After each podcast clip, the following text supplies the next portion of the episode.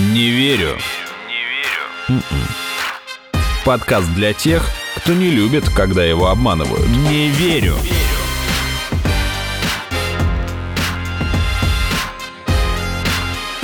Не верю.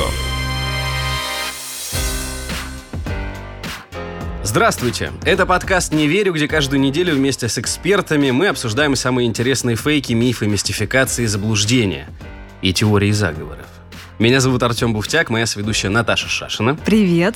И у нас в гостях, уже не в первый раз, кандидат психологических наук, заведующий кафедрой общей психологии Московского института психоанализа Иван Хватов. Здравствуйте, Иван.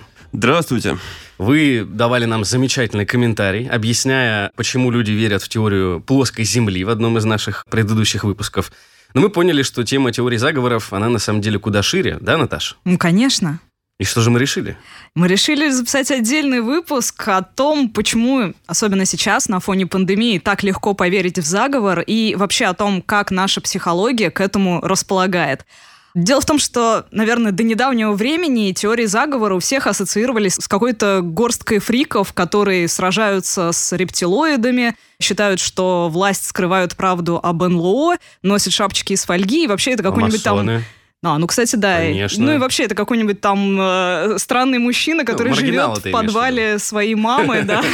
Но на самом деле с этим представлением легко поспорить. Например, выступление Дэвида Айка, которому принадлежит идея о тайном правительстве рептилоидов, собирают почти 90-тысячный стадион Уэмбли. От 10 до 30% американцев считают, что высадка на Луну — это на самом деле инсценировка. Кстати, я читал интересную информацию, что у нас в России меньше людей верят, что это фейк, чем в Америке. То есть, казалось бы, мы, мы должны первые кричать, да, что да, не было американцев на Луне. Ну, ты знаешь, россияне на самом деле тоже во много чего интересного верят. Например, был опрос в ЦИОМ в 2018 году, который показал, что в тайное мировое правительство верят 67% россиян, из них около 70% это люди с высшим образованием. Вот даже так. Ну. Ну и возьмем, конечно, совсем недавние примеры. Историю с чипом от Билла Гейтса.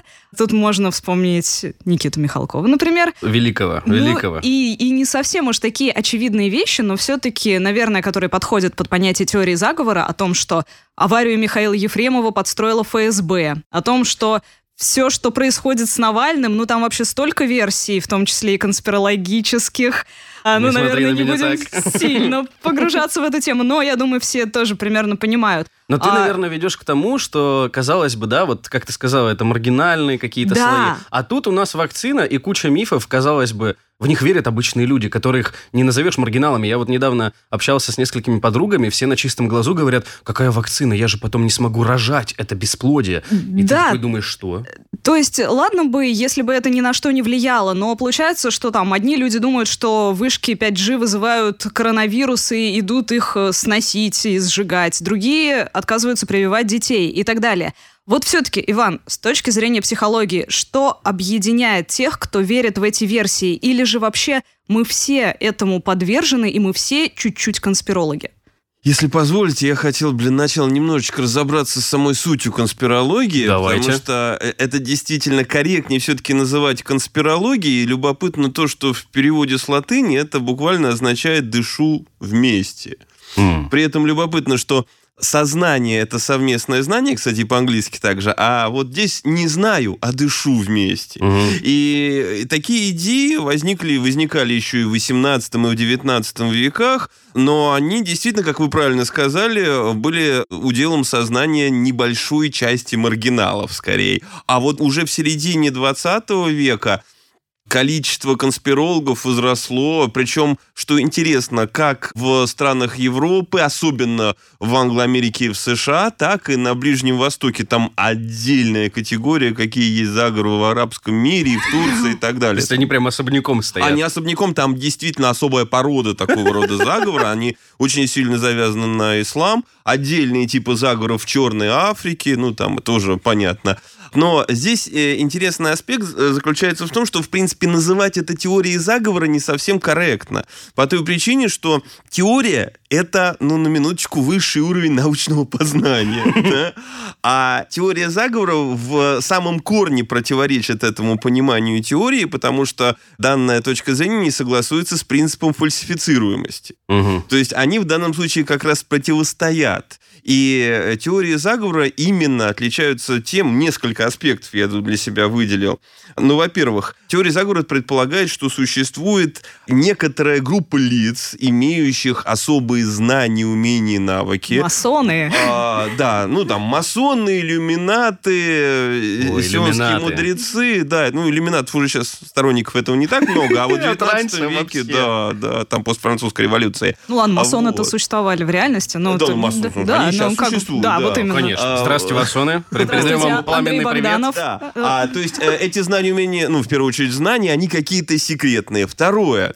Угу. Данная группа лиц обладает какой-то особой властью, мощью и могуществом. Ну, то есть представьте себе, ведь неинтересно рассуждать о заговоре бомжей или алкоголиков в подъезде. Да что они могут-то? Ну, даже если они сговорятся, да? А вот когда у они людей могут, есть... Они могут играть в бомжей. Да. То есть на самом деле. Тогда это все-таки те, кто прячется под ними, да. Еще очень интересно, что эта группа лиц чаще всего, в подавляющем большинстве случаев, имеют какие-то злые интенции, скажем так. То есть а, они, то есть они направлены не на добро. Нас навредить. Ну, то есть можно себе представить, что есть то же самое, то есть секретная организация, группа лиц, обладающих особыми знаниями и действующих во благо человечества. Ну, это неинтересно. А вот, кстати, один из примеров прошлого года, вы можете послушать в нашем старом выпуске про QAnon, там же в чем речь была? Что вот этот заговор детоедов-педофилов, mm страшных, страшнейших правительства США, оно вот там питается кровью младенцев, но Трамп, всадник на белом коне, который поставит их на колени и победит. Вот, вот здесь, видите, тут две стороны было в этой теории заговора. Но это исключение, наверное. Ну да, такие выделяются, но их относительно немного. Они, естественно, самое важное, не такое внимание привлекают.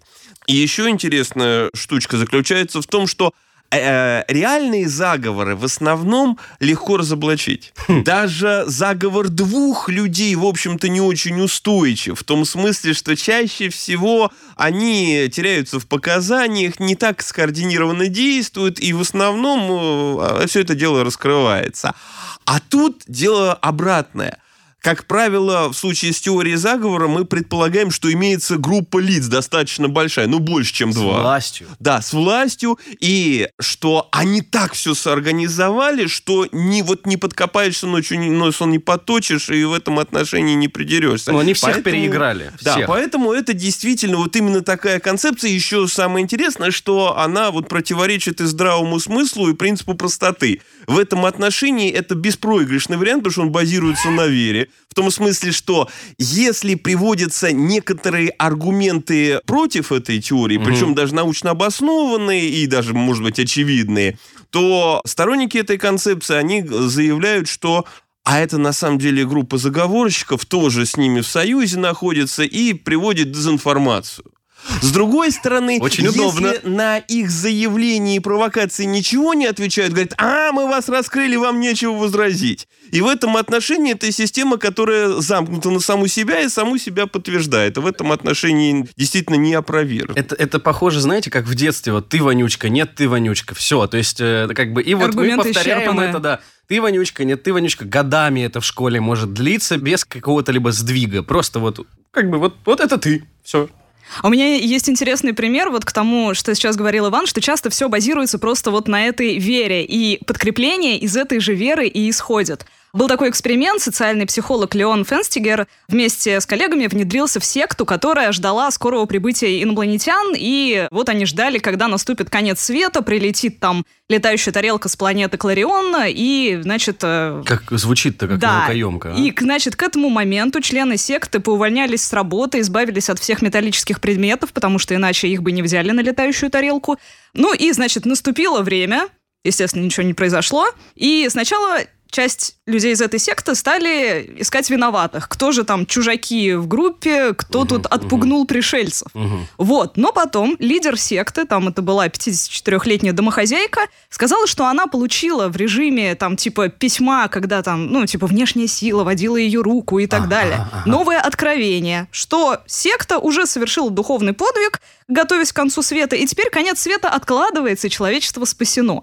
То есть вот таким образом вот эта их вера, которая, собственно, эту всю теорию поддерживала, она даже когда, казалось бы, эта теория должна была быть опровергнута, она все равно подкинула туда новых дровишек. Ну, кстати, это чудеса смекалки, как у них мозг-то работает хорошо, а? Ну, если у вас есть устойчивое убеждение, то это вот тот феномен предвзятости предубеждения, о котором мы в прошлый раз говорили, да? да? Не верю.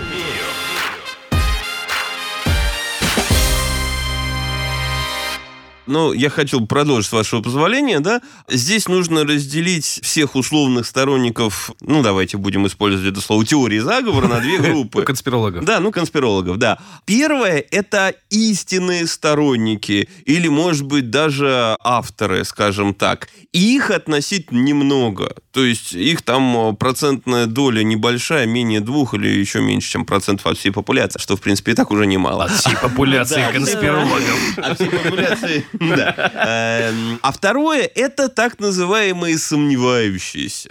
То есть лица, которые не имеют определенной точки зрения в силу того, что, может быть, они недостаточно компетентны, не, ранее не интересовались этим, но вдруг их внимание обратили. Они mm. питают некоторые сомнения в адрес власть придержащих, и поэтому именно вот склоняются.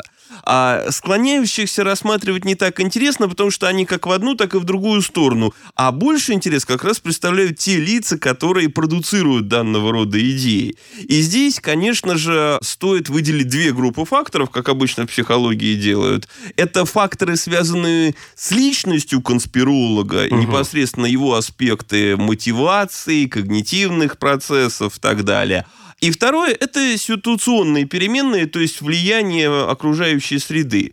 Ну и вот давайте рассмотрим, что же у нас с собой представляет такой типичный конспиролог, и в ряде исследований получены интересные данные. Но, во-первых, по всей видимости, конспирологи обладают таким когнитивным искажением, как восприятие иллюзорных паттернов или связей. Ой, как а, все а, сложно. А можно Я сейчас поясню да. В клиническом случае это называется еще интереснее апофения. Заключается это в том, что человек склон, мы все к этому в той или иной мере предрасположены, а обнаруживать связи между явлениями. Например, вчера вы увидели сон про какого-то своего родственника, а сегодня вы получили, например, известие о том, что он умер. Или он позвонил. Ну, или он вам позвонил, что маловероятно, да, вы не общались. Да, Совпадение, да, не да, думаю. Да. да. Действительно, логика проста. Если событие Б произошло после события А, то вследствие. И, естественно, они связаны не просто корреляционно, да, но еще и каузально, причинно ну, так устроено наше мышление, мы склонны строить мир целостно, и это нам удобнее, мы таким образом лучше ориентируемся. Но у этих лиц это приобретает, ну, некоторые уже патологические формы. Проводилось очень интересное исследование в 2017 году, когда изучали 264 респондента. Первым делом их протестировали на предрасположенность вот к вере в такого рода теории заговора. Их попросили оценить собственное отношение к разным теориям, начиная как раз про то, что американцы не высаживались на Луну, и заканчивая тем, что в Red Bull содержится какой-то вредный экстракт, который негативно действует на здоровье. От 1 до 9 баллов. А далее попросили проинтерпретировать два типа картин на предмет наличия там устойчивых геометрических узоров. Первая группа картин – это картина, это оба художника-абстракциониста, авангардиста Виктор Вазарелли. Первый – это человек, в картинах которого присутствуют заранее заданные узоры, сложные геометрические формы, но они там есть. А второй, наверное, может быть всем более известный – это Джексон Поллок.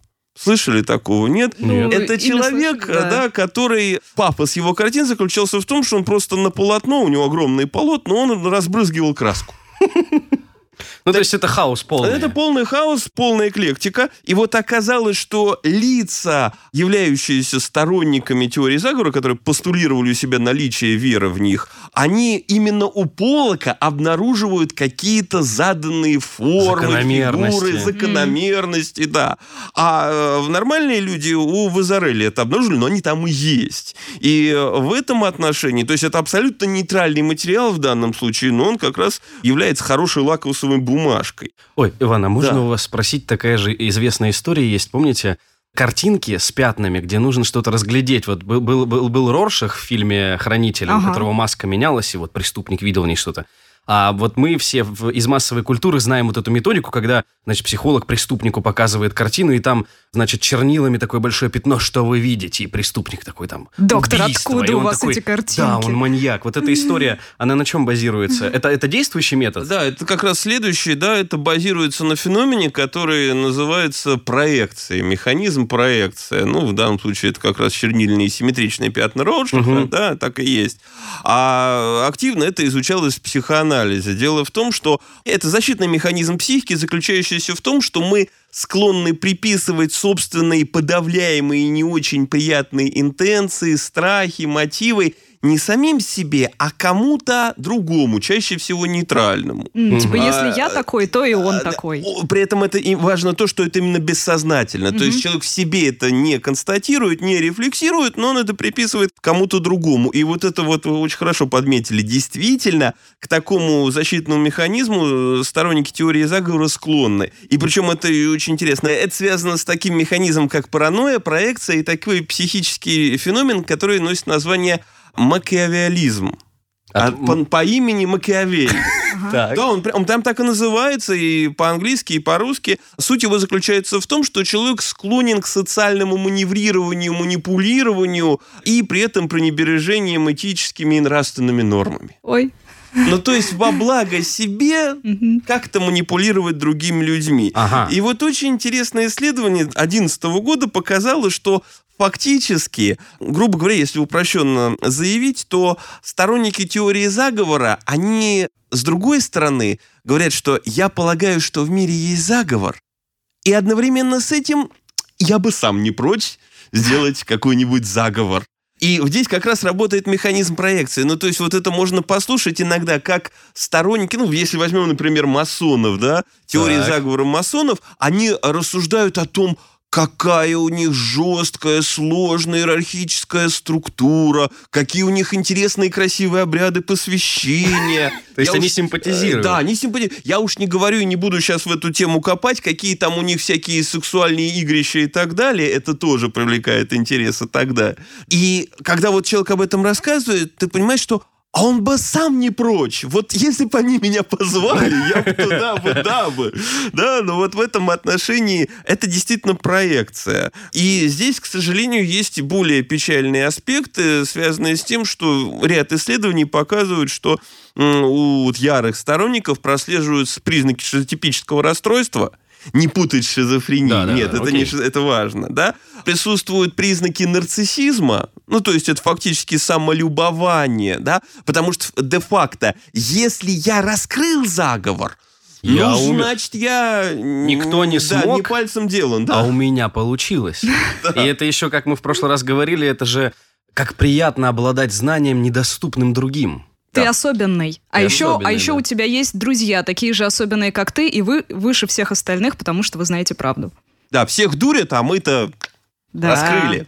Да, и еще один аспект, это тоже всем нам присущее, но у сторонников теории выраженное, пожалуй, в достаточно гипертрофированной форме, это так называемое мистическое мышление. Мистическое мышление, оно восходит корнями еще к первобытному мышлению, о чем говорили представители французской социологической школы еще в начале 20 веке, и заключается фактически в том, что человек полагает, что мир вокруг создан для него, ради него или против него и вопреки ему. Такой ну, есть, эгоизм какой-то. Да, именно. это эгоцентризм. Фактически, да, именно эгоцентризм. То есть, если я иду по лесу и слышу, как поет птичка, то она поет для меня.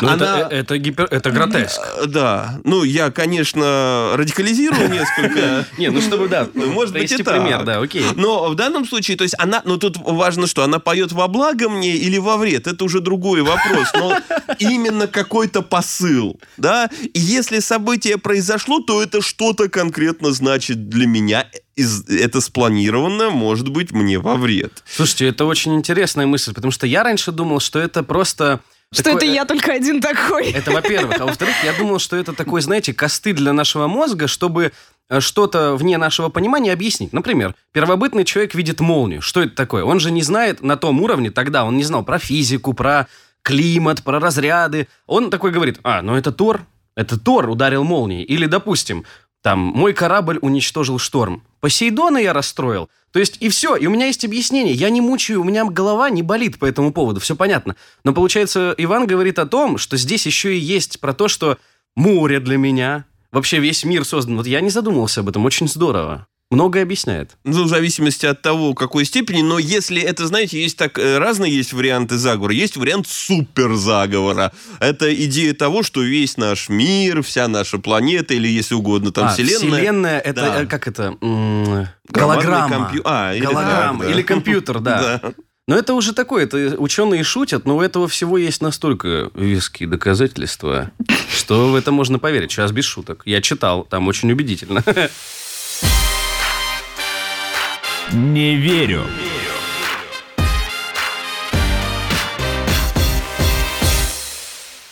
Следующий аспект – это особенности мотивации. Ну, условно, можно выделить три группы мотивов, которые движут сторонниками конспирологических идей. Первое – это эпистемические мотивы, что так, на русский как? язык означает мотив, связанный с ну, желание быть в курсе. Ага, любознательно. А, то есть, а, ну, ну, это, в принципе, здоровое желание. Это здоровое желание, но другое дело, как вы этот мотив удовлетворяете, да? То смотрите, какая штука, да? Опять же, я говорю о том, что мотивы есть у всех, но вы, опять же, держите в сознании, что мы имеем вот тех лиц, особенности которых я только что описал, личностные. И а да. можно ли сказать, что вот, как вы сказали, желание быть в курсе, оно у них работает не совсем правильно, потому что, с одной стороны, можно погрузиться в вопрос, рассмотреть все аргументы, изучить там какую-то фундаментальную штуку и понять, что, блин, нет, реально, это не теория заговора, просто так сложились обстоятельства.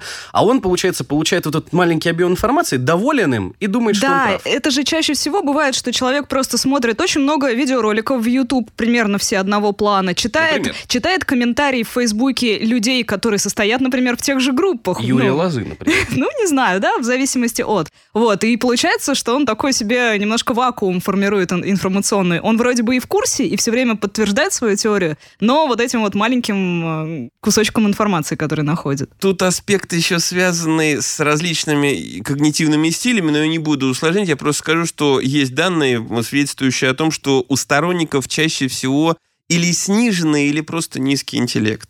Да, ну, все-таки вот так? Я не говорю о э, тонких манипуляторах, которые на самом-то деле знают, что они гонят фигню, а пытаются манипулировать, но те, кто иногда продуцирует какую-то мысль, очень часто они являются подверженными вот э, таким простым идеям, лежащим на поверхности. Ведь, смотрите, противостоит тому, вот о чем я говорю, аналитическое мышление. Да? Это способность взять некоторые факты и понять то, что он многоаспектен, его можно рассматривать с разных сторон, а это означает, что если истина есть, что навряд ли, но она, скорее всего, заключена не в одном источнике, не в этой это книге. Совокупность огромная, да, да. Не в этом YouTube-канале или ролике. И это означает, что как бы мне этот э, блогер, там, видеоблогер не нравился, то можно послушать еще кого-нибудь альтернативного, да? А это время, это усилие, это необходимость самое сложное, сопоставлять противоречивые факты. Извините за выражение, зачем мне, нафига мне вот с этим мучиться, если есть уже готовые данные, угу. все ясно. И Принимаем просто, на веру. Да. Вот с другой стороны аналитического получается, ну, как бы такое интуитивное, что ли, восприятие какой-то информации, да, то есть человек не начинает что-то искать, чтобы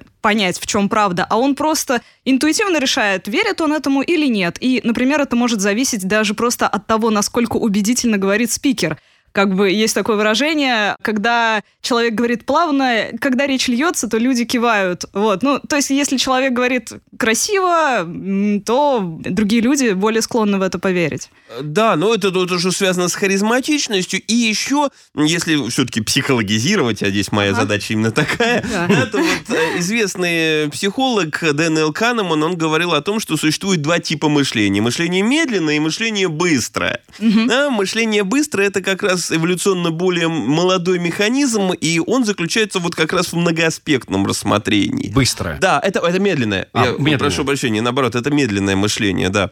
А вот быстрое мышление заключается в том, что вы выбираете из всех возможных интерпретаций самую очевидную. Ну, какой-нибудь простой вопрос. Сколько животных каждого вида взял на свой корабль Моисей? Так. Угу. А вообще-то на корабль по э, Библии брал животных не Моисей. Да, точно. А, а, а вот да. быстрое мышление в данном случае, оно, ну как-то Моисей, Ной, они там вяжутся, где-то это все примерно одно и то же, и поэтому мы такую ошибку легко допускаем, да. И в этом отношении, когда данные подают быстро, с мощным информационным накалом, то человек не критично это воспринимает еще и потому, что он не имеет времени. Не успевает. А при этом, да, еще очень часто не имеет мотивации. То есть он не очень-то и хочет. Ему приятно воспринимать то, что, в общем-то, вяжется с его картиной мира и типом мышления и личности.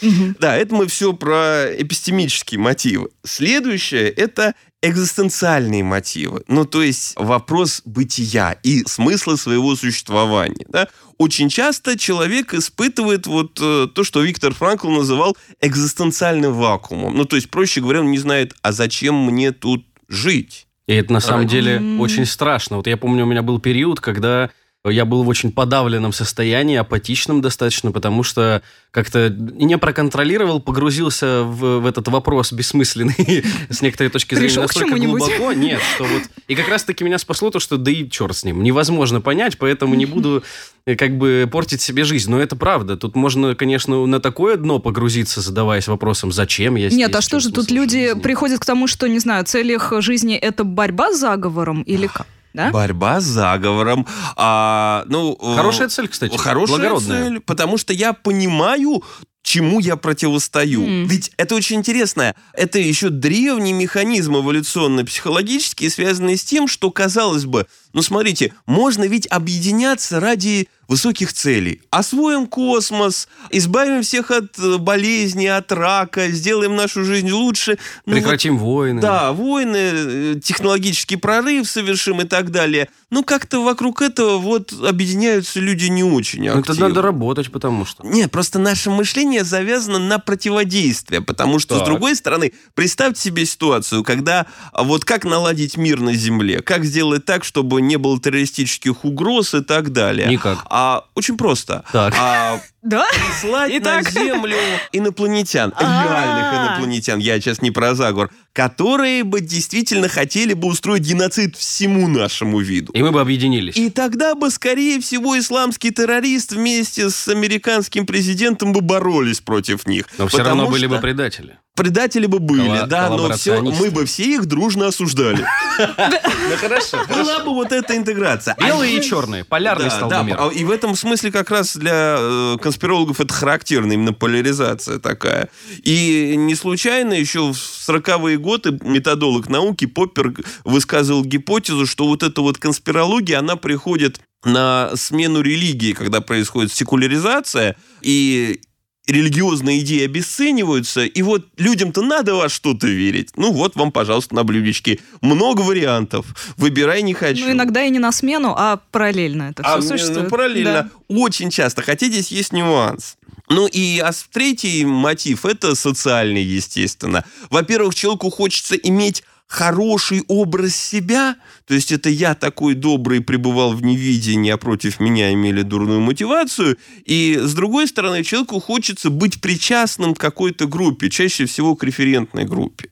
А если это... А реф... референтная? Ну, референтная, то есть группа, чьи интересы, мировоззрение и мне близко, а, да, ага, на которых понял, я понял. ориентируюсь. И я хочу, чтобы они... Да, единомышленники. И я хочу, чтобы они меня приняли, но они очень нравственные, они очень добрые, добрые благодетели, еще они верят в то, что тут рептилоиды всеми нами правят. Ну, значит, я тоже буду в это верить.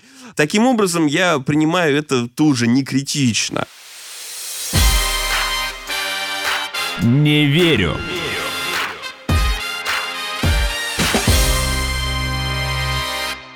один маленький вопрос вот как раз к этому. Но ведь, с другой стороны, у этого человека обычно есть семья, у которой иногда бывают совсем другие взгляды на вообще происходящее, да? Допустим, не знаю, там, мать там или отец в семье вдруг начинают верить в плоскую землю, потом там в рептилоидов и так далее, и начинают это пропагандировать детям. Дети, естественно, там начинают потихоньку крутить э, у, у виска и думать, что-то там с мамой, с папой не так. Даже а лучше вот, про чипирование сказать. Ну, или про чипирование, да. да. Вот. И неужели вот тут вот как раз не работает вот этот какой-то механизм, что как же я как раз хочу, чтобы дети меня уважали, чтобы мы были как бы в одном направлении думали и так далее.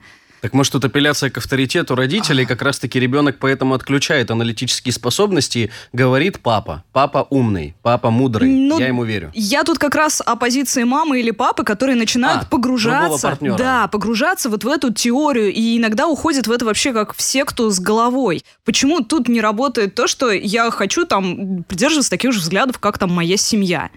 Спасибо. Вы предвосхитили следующий аспект, Эх. о котором я хотел рассказать. Это как раз ситуационные переменные. Дело в том, что вот э, та ситуация, которую вы описали, то есть человек, имеющий семью, причем семью достаточно сплоченную, надо полагать, и вдруг в его сознание заползает какая-то идея.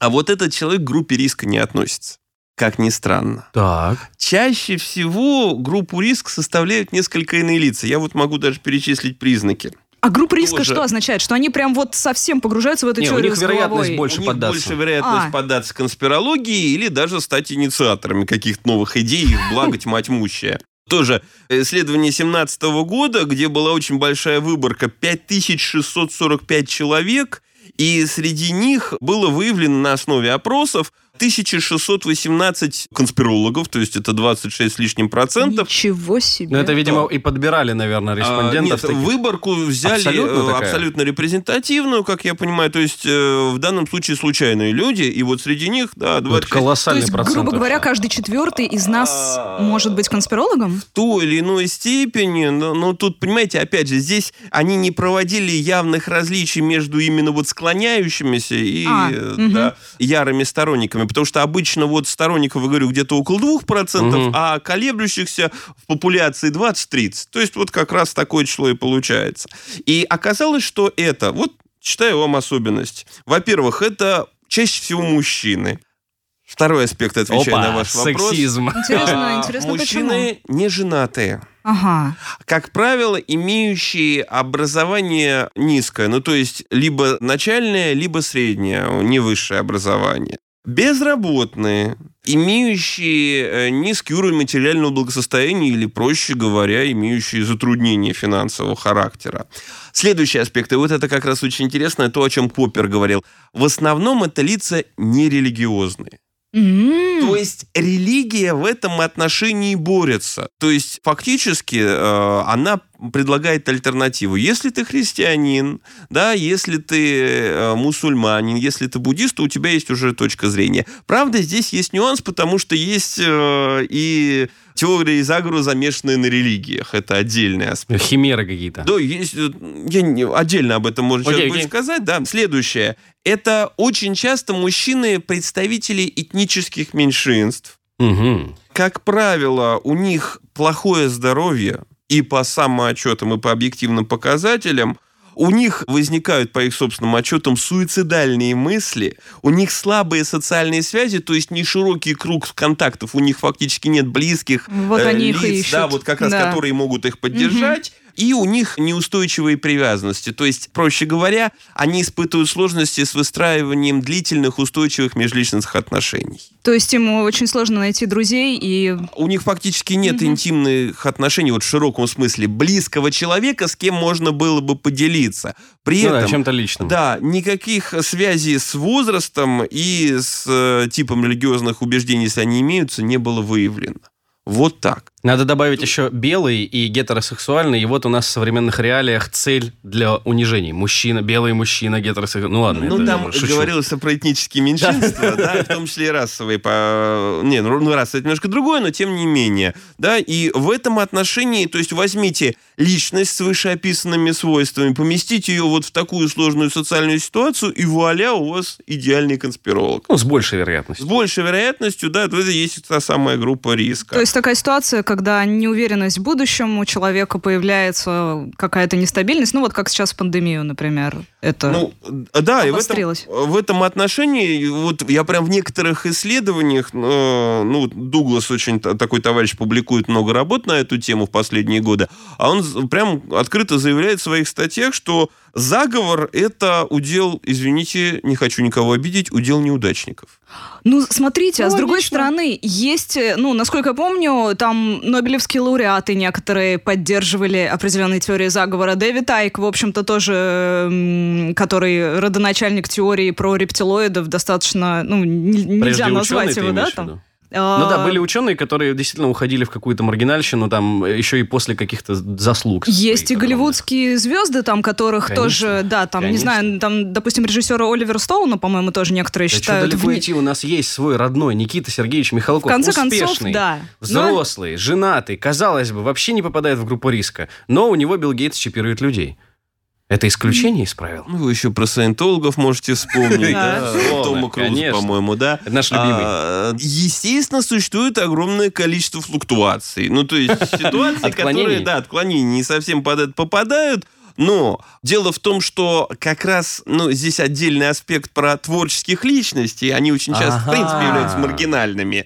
Да, и это связано со многими аспектами. Я в основном говорил именно о среднестатистическом Ну да, о, об основной человеке, группе, да. как говорят, электорат. А. Викторию Боню я еще вспомнил. О, Господи. Она подлежит забвению. Наташа, что ты себе позволяешь? Не верю.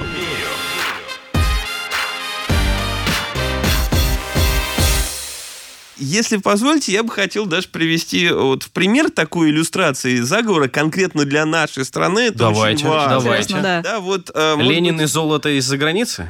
На другое немножко. Так. А, может быть, вы слышали такое понятие, как план Аллена Далласа? Вы, вы не поверите.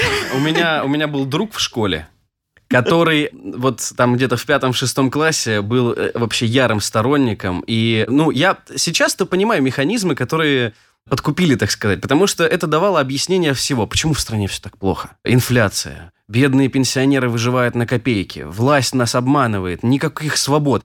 Потому что американцы... Развал Советского Союза. Это, допустим, сейчас там взрослому человеку может понятно, что это комплексная проблема с огромным количеством отложенных там последствий, которые были в начале века, в середине. То есть это огромный такой клубок тост практически из огромного количества слоев проблем, который привел к тому, к чему он привел. Но тогда как было-то, так сказать, угу. просто обольститься, то что все, все понятно. Это американцы, это Даллас во всем виноват. Что не отменяет того, что планы определенные в Америке были, да, действительно. Да, но давайте мы поясним все-таки, может быть, кто-то не, не настолько в теме, да, что давайте. Алан Даллас являлся главой ЦРУ в 50-е, начало 60-х годов, и суть заговора заключается в том, что, дескать, американцы целенаправленно стремились разложить моральный дух граждан СССР, да. подменяя их ценности, посредством э, всяких заманух и на, на нынешние европейские, я бы да, так сказал. Да, и так далее. И вот у них получилось. И очень интересно, что есть прям целый текст, заключающий в себе повествование о плане Далласа. И любопытно то, что в 2016 году он был включен в федеральный список экстремистских материалов. Ого! У нас в стране. У нас в стране. Но любопытно, смотрите, то, что вот эм, в 1981 году Анатолий Иванов опубликовал известный роман под названием «Вечный зов». 81 год. Это еще Брежнев был жил, все еще относительно стабильно, ну, по крайней мере, среднестатистический гражданин СССР, скорее всего, еще не очень много мог планировать, да? И вот он там слово в слово фактически содержится текст этого плана Даллеса, но он вложен в уста такого прям откровенного подонка. Это штандартенфюрер СС, выходец из э, швейцарской России, значит, сторонник таких своеобразных взглядов, он вот говорит ровно то же, что потом приписывали Далласу. Герой романа. Да, да, герой да. романа. Угу. Да. Но как-то, ну вот в 81 году вышло и вышло. А потом, вот именно выдержка фактически из этого романа начала появляться в начале 90-х годов, ну то есть вот Союз рухнул, и где-то вот в 91-92 годах стало появляться в средствах массовой информации, в газетах, прям публиковаться, что это действительно все результат вот такой планомерной деятельности агентов США. Длительный при том. Рождаются да? фейки. То есть смотрите, какая интересная штука. И здесь тоже можно сказать, что это что, заговор СМИ? Нет, скорее всего, просто народ подхватил интересную идею, стал ее распространять. Есть да? спрос, вот вам предложение. А, да, вот вам предложение. И, что самое интересное, опять же говоря о ситуационизме, есть вот критический момент развития нации, надлом, да, вот угу. когда крах-то произошел, и как-то признавать тот факт, что на самом деле имелось огромное количество внутренних факторов, ведь чаще всего империи, а Советский Союз можно именно в качестве таковой рассматривать, распадаются по причине внутренних причин как и римская там и так далее, да, а внешние они только лишь дополняющие. Но признавать, что причина в нас не так приятно. Конечно. Лучше понимать, что это вот они имели какой-то заговор. Да, даже да. признавать, что враги внутренние, а не внешние, все равно тяжелее. Вообще очень сложно менять политические убеждения, точнее то, что связано с твоими, например, политическими убеждениями. Да, как бы ты ни старалась, я не буду придерживаться твоих взглядов. Не будем их озвучивать здесь. Да, не будем. Есть и внутренние, но, кстати, вот в США, может быть, вы слышали, есть э, так называемый заговор Джорджа Сороса. Это то, что Сорос, а не, не а Гейтс всех фонд это? Сороса, да. Mm-hmm. Это известный филантроп, который по всему миру финансирует продвижение вот политических, либеральных ценностей. В частности, в 90-е годы он активно вкладывался Очень в, активно. на постсоветском пространстве. Огромное количество книг выходило именно благодаря фонду Сороса. Да? Но что очень интересно, если там российские политики говорят, что вот Сорос стремился разложить Россию и до сих пор это делает, то можно послушать то же самое в Америке, это еще активнее. В частности, сам Трамп говорил а о том, там он что... кого разлагал? Он разлагает э, сами США. А, все понятно. Он способствует тому, что туда приходят иммигранты, специально их финансируют, чтобы они целым потоком туда хлынули. Он финансирует левых, а левые в США это как раз либералы. Ну, главным образом, там так называются, О, да. Господи, ну Сторонники демок... Ну, в основном это демократическая партия, да. А там еще, он же ведь еще и проблема-то какая, он же еще еврей. А это Еврейский с каких пор заговор. проблема? Ну, это все хорошо, в смысле, для него проблема. А так-то это все укладывается, все срослось. Да, все сошлось. И в этом отношении, да, интересно, что тут это действительно внутренний враг. А это тоже тип теории заговора, потому что есть внешний, есть внутренний. И, кстати, вот вы вначале говорили о заговоре по поводу того, что американцы не высаживались на Луне, так это, собственно, сами американцы сначала и спродуцировали. Потом просто наши сказали, о, какая хорошая идея это, давайте-ка это подхватим. Вот так. Кошмар. А как, как э, просто Давайте рассмотрим ситуацию внутри Америки. Но если бы Сорос был таким плохим, ну неужели власти бы его давно уже, так сказать, за ягодицу-то не взяли? Ну, э, То есть это у меня первая мысль. Хорошо, давай представим на секунду, что это правда. И что ЦРУ будет также сидеть и смотреть вот так вот сквозь ручки, так типа, ну давай, Сорос, ладно, уничтожай нашу великую державу. Он всех купил. Все, понял, вопросов нет. Никаких вопросов. Я, если я возьмусь быть сторонником, я на любой ваш аргумент найду опровержение. Вы же понимаете. Согласен, согласен. Иван, у меня еще несколько вопросов. Вот, во-первых, обычно Получается, что человек, который подвержен одной теории заговора, он подвержен и Сейчас. другим. Да. Это всегда так. Чаще всего, да. Ну, то есть, если человек э, принимает одну концепцию, он легче соблазнится на другую. Да, в основном, это же одна, как я и описал, да, это примерно одна и та же группа лиц. Да. И если я верю, что американцы не высаживались на Луну, то, может быть, и прививки опасные. Угу. Может быть, а не надо прививаться там от кори, от полиомели... полиомелита, от коклюша и так далее. Есть очень ага. много данных а на это счет. Вот насколько вера в эту конспирологию связана с, условно, ребенок родителей, которые, не знаю, верят в всякие там заговоры, РНТВ и так далее, он сто процентов будет таким же или нет? Вряд ли. Тут э, мы сейчас уйдем в другую область, э, которая, по-моему, у вас в подкасте это надолго да, ну совсем-совсем да, коротко, совсем, да. Совсем чуть-чуть, да. То здесь интересный аспект, что проблема отцов и детей. Дело в том, что мы ведь больше похожи на своих сверстников и ровесников, нежели на родителей. А как же яблоко от яблони? Да. А вот это интересно. Некоторые аспекты, и в частности, есть прям показатели высокой наследуемости, даже в частности, того же интеллекта, а, но то, какие факты преломляются и что оказывается важным, это вопрос поколения. Угу. Ну, грубо говоря, вот есть лица, рожденные там в середине 80-х годов или в начале двухтысячных, вот у меня студент сейчас этого поколения, да. И в целом и, они похожи. Да, они похожи, у них имеются некоторые общие тенденции. Но все-таки, если говорить о факторах, то выделить какой-то один вряд ли можно, ну потому что надо предположить, что есть только папа, мама и семья, и мы изымаем индивида из информационного общества. Это ж не так. И, иначе бы вообще не было разных людей, по большому счету. Мы бы просто наследовали постоянно убеждения своих отцов и, и все. Mm-hmm. А вот если говорить о собственной восприимчивости к этим теориям заговора... Не верю.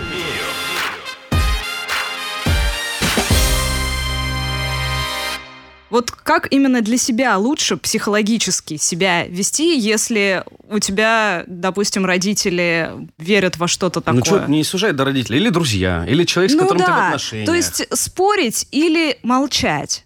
Может быть, это для собственного психи- психологического здоровья и лучше? Правильнее. Да. У меня, я с Наташей полностью согласен, потому что каждый раз, когда я сталкиваюсь с мнением про чипирование и э, злых купленных там э, разработчиков вакцины, я каждый раз встаю перед выбором. Вообще, вступать мне в диалог с этим человеком и стараться его переубедить или нет? И все чаще я решаю отказаться. Да, аналогично, ну, просто ладно, чтобы все. не тратить ресурсы, потому что Твое это мнение. бесполезно. Ну да, тут смотрите, какая ситуация. Здесь э, вот вы затронули два важных вопроса. Это первый вопрос последствий да, какие последствия для индивида и для всего общества в целом вот эта конспирология несет. А второе, что с этим делать, как с этим бороться и надо ли самое важное.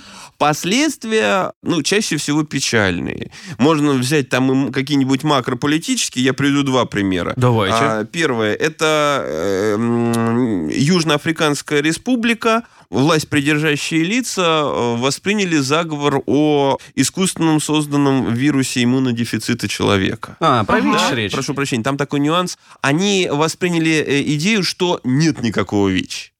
А, mm-hmm. отказ, отказ это от все, ВИЧ, да, это же популярная это, история. Да, специально созданная там фармакологической промышленностью и так далее. А что, создать, бороться, что ли, создать не лекарства с несуществующей болезнью да, и продавать их. несуществующей да. болезни для того, чтобы, в общем, деньги зарабатывать. Да? Ну, э, это же, наверное, потому что тоже с ВИЧом э, тяжело, если человек малообразован, да, если он заболел какой-то оспой, он видит на себе последствия, а с ВИЧ он не видит последствий. Есть вирус, ему говорят, у тебя сейчас нет иммунитета, потому что в тебе есть вирус иммунодефицита. И он такой, где? Вот, я не вижу никаких изменений, что вы мне впариваете? Ну, то есть про, про сложность э, быстро понять, ну, быстро увидеть да, последствия. Э, информ... Э, расстояние по времени достаточно большое, как мы знаем, угу. да. Но по факту там порядка 330 тысяч смертей по оценкам Кошмар. А, это вот за счет того, что политика целенаправленная не проводилась. Или, угу. например, тоже Африканская республика ну, Замбия. Я, я, я просто хочу зафиксировать. Ага. Вы имеете в виду, что здесь именно на государственном, на государственном уровне, уровне была принята позиция игнорировать ВИЧ, да. его нет, да. и поэтому. Да-да-да. Угу. А в Замбии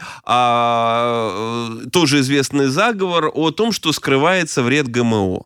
А как вы знаете, да, то есть э, там проблемы с выращиванием различных культур, и Голодают генетическая они. модификация, она позволяет какие-нибудь там устойчивые к засухе вывести породы, да, а им, значит, пропагандисты говорят, что а у вас а, какие-нибудь ослиные уши отрастут или что-нибудь еще такое, пятачок формируется. На самом деле, для того, чтобы понять, что идея о вреде ГМО – это ерунда, достаточно, в принципе, знания о генетике, которые в школьном курсе дают биологии. Базовых, да. да. То, что переварилось и никак не встроилось в твою ДНК. Все, дружище, ну... Не усваиваем. Иначе бы у нас там действительно а, пятачки выросли, или жабры, или что-нибудь еще. Да, мы бы от обычной клубники клубники бы становились мутантами, да. Там же тоже есть, блин, ДНК, извините. Вот. А, но это на масс, на уровне фактически политическим. Если брать индивидуальный, то это, ну, действительно снижение здоровья, да, потому что есть целая группа заговоров, связанных с медициной, да, и, и вот как раз о вреде прививок туда относится, и о ВИЧ, и многом другом.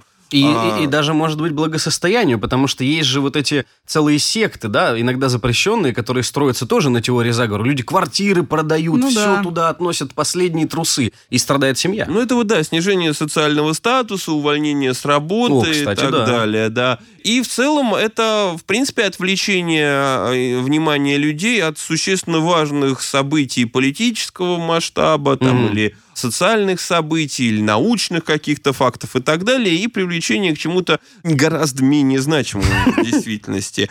И вот что с этим делать? Да, а, кстати, забыл момент еще. Некоторые авторы говорят о том, что, в принципе, это может иметь и некоторую пользу. Потому что конспирологи, они способствуют тому, что обычный человек начинает с подозрением относиться к всяким э, политическим решениям. И действительно, среднестатистический человек начинает критически мыслить лучше. Но это, знаете, как э, скорее ложка меда в бочке дегтя. Вот от этого такая Ну, то есть это косвенный небольшой плюс. Небольшой плюс, да. Что с этим делать? Да, действительно, если ударять в лоб, то, как мы уже в прошлый раз говорили, да, эффект от этого будет не очень большой. Ну, потому что, как правило, религиозное сознание и вера, а здесь именно вот сродни именно религиозному сознанию, этот механизм веры задействуется. Чем больше на него давишь, тем лучше он противодействует, и чем, тем больше он сопротивляется. Ну вот Наташа классный термин даже нашла эффект встречного огня, backfire эффект. То есть чем, чем сильнее мы пытаемся переубедить, тем сильнее укрепляем веру да. этого человека. А правда, иногда это работает, опять же, вот с той самой категории сомневающихся. Это было показано на политике США при работе с вот этим вот мифом вокруг 9.11. А, э, башни-близнецы. Да, башни-близнецы, о том, что это на самом деле заговор США, о том, что они сами их подорвали для а что, того, чтобы... А, что, а что они стали делать? То есть просто а, рассказывать больше об, о том, да, как все было на самом деле? Они стали массово приводить научные аргументы и доводы в пользу того, как это действительно было, и это сработало в том смысле, что, ну, понятно, извините за выражение, откровенных фриков не переубедишь, но вот эту вот группу колеблющихся можно вот действительно отклонить в другую сторону. Но это если уж прям действительно какой-то болезненный вопрос. А я правильно вас понимаю? Я зацепился за слово «сомневающийся». Я просто, когда вступал в диалог с людьми, которые мне заявляли о том, что вакцина – это вред, все куплено, исследований мало, слишком быстро, мое мнение, оно вообще ни в коем случае не воспринималось как альтернативная точка зрения. Просто я один из тех, кто, короче, или меня убедили, купили, как дешевку переиграли, или, в общем, я намеренно, намеренно преследую какие-то цели. И у меня было ощущение, что я думаю, ну так, ну это же, я, вот, вот вы рассказываете, ну не попал же я на тот единственный процент, который вот невозможно переубедить. Они сомневающиеся. Так почему я сомневающемуся человеку, приводя аргументы нормальные, до него не могу достучаться? А вы, получается, говорите, что если бы, ну, к примеру, представим, сейчас государство разворачивает кампанию, грамотно составленную, с экспертами, то получится их переубедить. Ну, не всех, наверное. А, не всех, ну, ну, то есть вот именно тех сомневающихся, да. Но тут еще нюанс, да. Вот, например, да, у меня психологическое образование, если я буду говорить с э, сторонником, например, теории о том, что не существует никакой теории относительности, и вокруг Эйнштейна есть, есть тоже такая точка зрения. А про то, что ему это подсунули, да? Да, что ему это подсунули, да. ничего не доказано. Мне скажут, ну, ты психолог, а не физик. А, ну, а, не твоя компетенция. Да, да, ты не То есть такая экспертность имеет да. значение. И в этом отношении, действительно, если мы хотим действительно что-то достичь, но это все-таки эффект, как я уже сказал, не очень большой, но он есть. Это должно быть массовое, массированное воздействие со стороны, в том числе и экспертов, и средств массовой информации. Угу. Но все-таки чаще всего, и в том числе исследователи говорят, что такой удар в лоб, он не слишком эффективен. Лучше всего здесь действовать на макроуровне. Это обеспечивать информационную открытость и свободу. То есть все-таки, когда мы понимаем, что у нас мир открыт, и вы где угодно можете добыть данные, все прозрачно, это самое важное, все mm-hmm. прозрачно. То есть вот когда мы говорим, что такой-то, допустим, там самолет потерпел крушение в результате таких-то факторов, вот смотрите заключение экспертов А, Б, В, Г, Д. Вот как раз большинству людей, если уж им так это интересно, большинству людей этого будет достаточно в том смысле, что они увидят, что все открыто. И сами да. как бы эту задачку это, решат. И, да, сами для себя э, сформулируют точку зрения определенную. А, мы уже не раз говорили в нашем подкасте о том, что очень часто именно информационный вакуум вокруг каких-то событий, он поражает вот этот хаос и очень большое количество фейков и теорий заговора, потому что просто нет вот этой достоверной информации. Ну да, людям некуда пойти и посмотреть. Угу. К сожалению, да. Это на макроуровне. А на микроуровне это вот как раз вытаскивание человека из той самой группы риска. Вот то, о чем я говорил, да, когда человек не имеет связи, когда он не устроен социально, у него нет работы, у него... Ну, а как вытаскивать? Ты, ты же насильно друзей этому человеку не сделаешь, и повышение на работе тоже. Насильно вы ничего не сделаете. Конечно, да. да. Но если это ваш близкий, Угу. ну, по крайней мере, вы можете проявить интерес и понять. Ну, то есть не бывает вот так вот, да, внезапно и у человека экзистенциальный вакуум, внезапно у него нет смысла жизни. Чаще всего это имеет определенную предысторию, и это можно проследить, но это каждый случай надо рассматривать Ну вот индивидуально. по- понять и, может быть, как-то перенаправлять его вектор интереса, то есть э, попытаться его переключить на что-то другое, например. Да, но опять же, не действуем в лоб. То есть, за- вот если и перенаправлять, то за счет создания среды. Мгм. Вот такой среды, в которой человек поймет, что а он и даже без вот этого э, своего, э, своей, извините за фриканутости... Интересен, Да, нужен. интересен, нужен. У него есть другие альтернативные пути самореализации. Он обладает компетентностью в какой-то сфере не только потому, что он знает, что есть иллюминаты, масоны или так далее, но и чем-то еще и так далее. То есть Мгм. вот а это именно создание микросреды вокруг человека. Вот, скорее Понятно. всего, такой вариант. Не верю.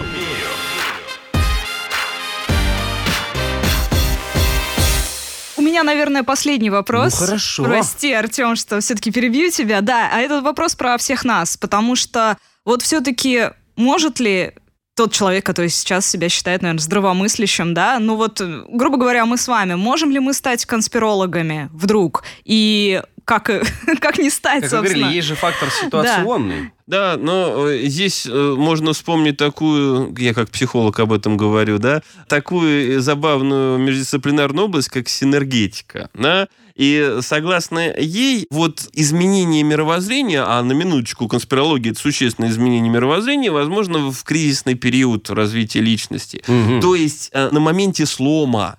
Мгм. Чаще всего мы находимся не на точке бифуркации, да, вот на этом моменте неопределенности, а чаще всего мы движемся по определенной траектории. В основном человек все-таки устроен в том смысле, что он имеет устойчивые смысла жизненной ориентации, ценности, у него есть социальные связи. И если ко мне на улице подойдет человек и вдруг скажет, слушай, а ты не хочешь поговорить о масонах? Ну, да? как обычно, будничная ситуация. я, скорее всего, даже не обращу внимания. Может быть, у вас будет интерес профессиональный, может быть. Ну, я больше с животными работаю. Но- Ладно, хорошо, А так поэтому- получается, что, ну, если у человека там э, расстался с девушкой, допустим, да, потерял работу вдруг, то вот в такие моменты как раз мы становимся более предрасположенными. Ну, это вопрос устойчивости, да. Смотрите, да, когда табуреточка на трех ножках стоит, она менее устойчива. То есть там, скорее всего, и работа, и интимные отношения, и друзья. Ну, должно прям комплексно случиться. С другой стороны, правда, здесь есть действительно, если мы обратимся к возрастной психологии, о которой мы сегодня уже говорили, есть кризисные периоды. Особенно вот это вот подростковый период, Мгм. всем нам известный замечательный возраст пубертатный, когда действительно человек объективно и в норме он находится в кризисной ситуации, и вот он в те моменты действительно находится в группе риска. И это так. Правда, опять же, есть бэкграунд. Если все-таки родители вкладывали в него хорошее, доброе, вечное, то это все равно сыграет. А если нет, тогда да. То же самое касается кризиса среднего возраста. Вот я как раз хотела Да. про него А спросить, это это вот уже как, э, близко. ч- возраст где-то 40-45 лет, Не близко, Наташа. Ну ладно, не- когда а. человек а, понимает, что он уже не так молод, и те ценности, которые были в прошлом из э, ориентации, они уже, не, в общем-то, не так достижимы, скорее всего, потому что очень часто люди живут на черновик. Они думают, что я начну завтра, такой вариант прокрастинации жизни. да? А- И тут он понимает, что ему хоп, Знакомо. уже 40, а как-то уже, ну, если не половина, а может быть и у кого и половина, и у кого и сколько жизни позади, и уже и здоровье-то м, чувствует, что оно сдает, к сожалению, и надо как-то резко менять. Ты понимаешь, что у тебя есть последний момент для того, чтобы реализовать свои идеи. Может быть, те, которые еще были в юности, и вот люди пускаются во все тяжкие. Тауншифтинг начинается. Э, раз- да, э, Там бросают работу, уходят из семьи, и вот это тоже момент риска. Угу. Вот такие периоды можно выделить, помимо того, что у человека могут случиться какие-то катаклизмы в жизни. Да, это действительно есть. Ну и особняком стоит Юрий Лоза. Всего доброго. Ладно. Спасибо, Спасибо большое, Иван. Было очень интересно, правда. И вы столько всего рассказали, каких-то интересных и из психологии вещей, из истории, о которых я, если честно, не задумывался. Я То тоже. Есть, в целом, как бы приблизительно понятен вектор, но вот после разговора с вами это все стало намного более комплексно и э, обоснованно. Что ж, ну, услышимся в следующую пятницу. Всего доброго. Спасибо. Не верю. Не верю. М-м. Слушайте эпизоды подкаста на сайте ria.ru в приложениях Apple Podcasts, CastBox или SoundStream. Комментируйте и делитесь с друзьями.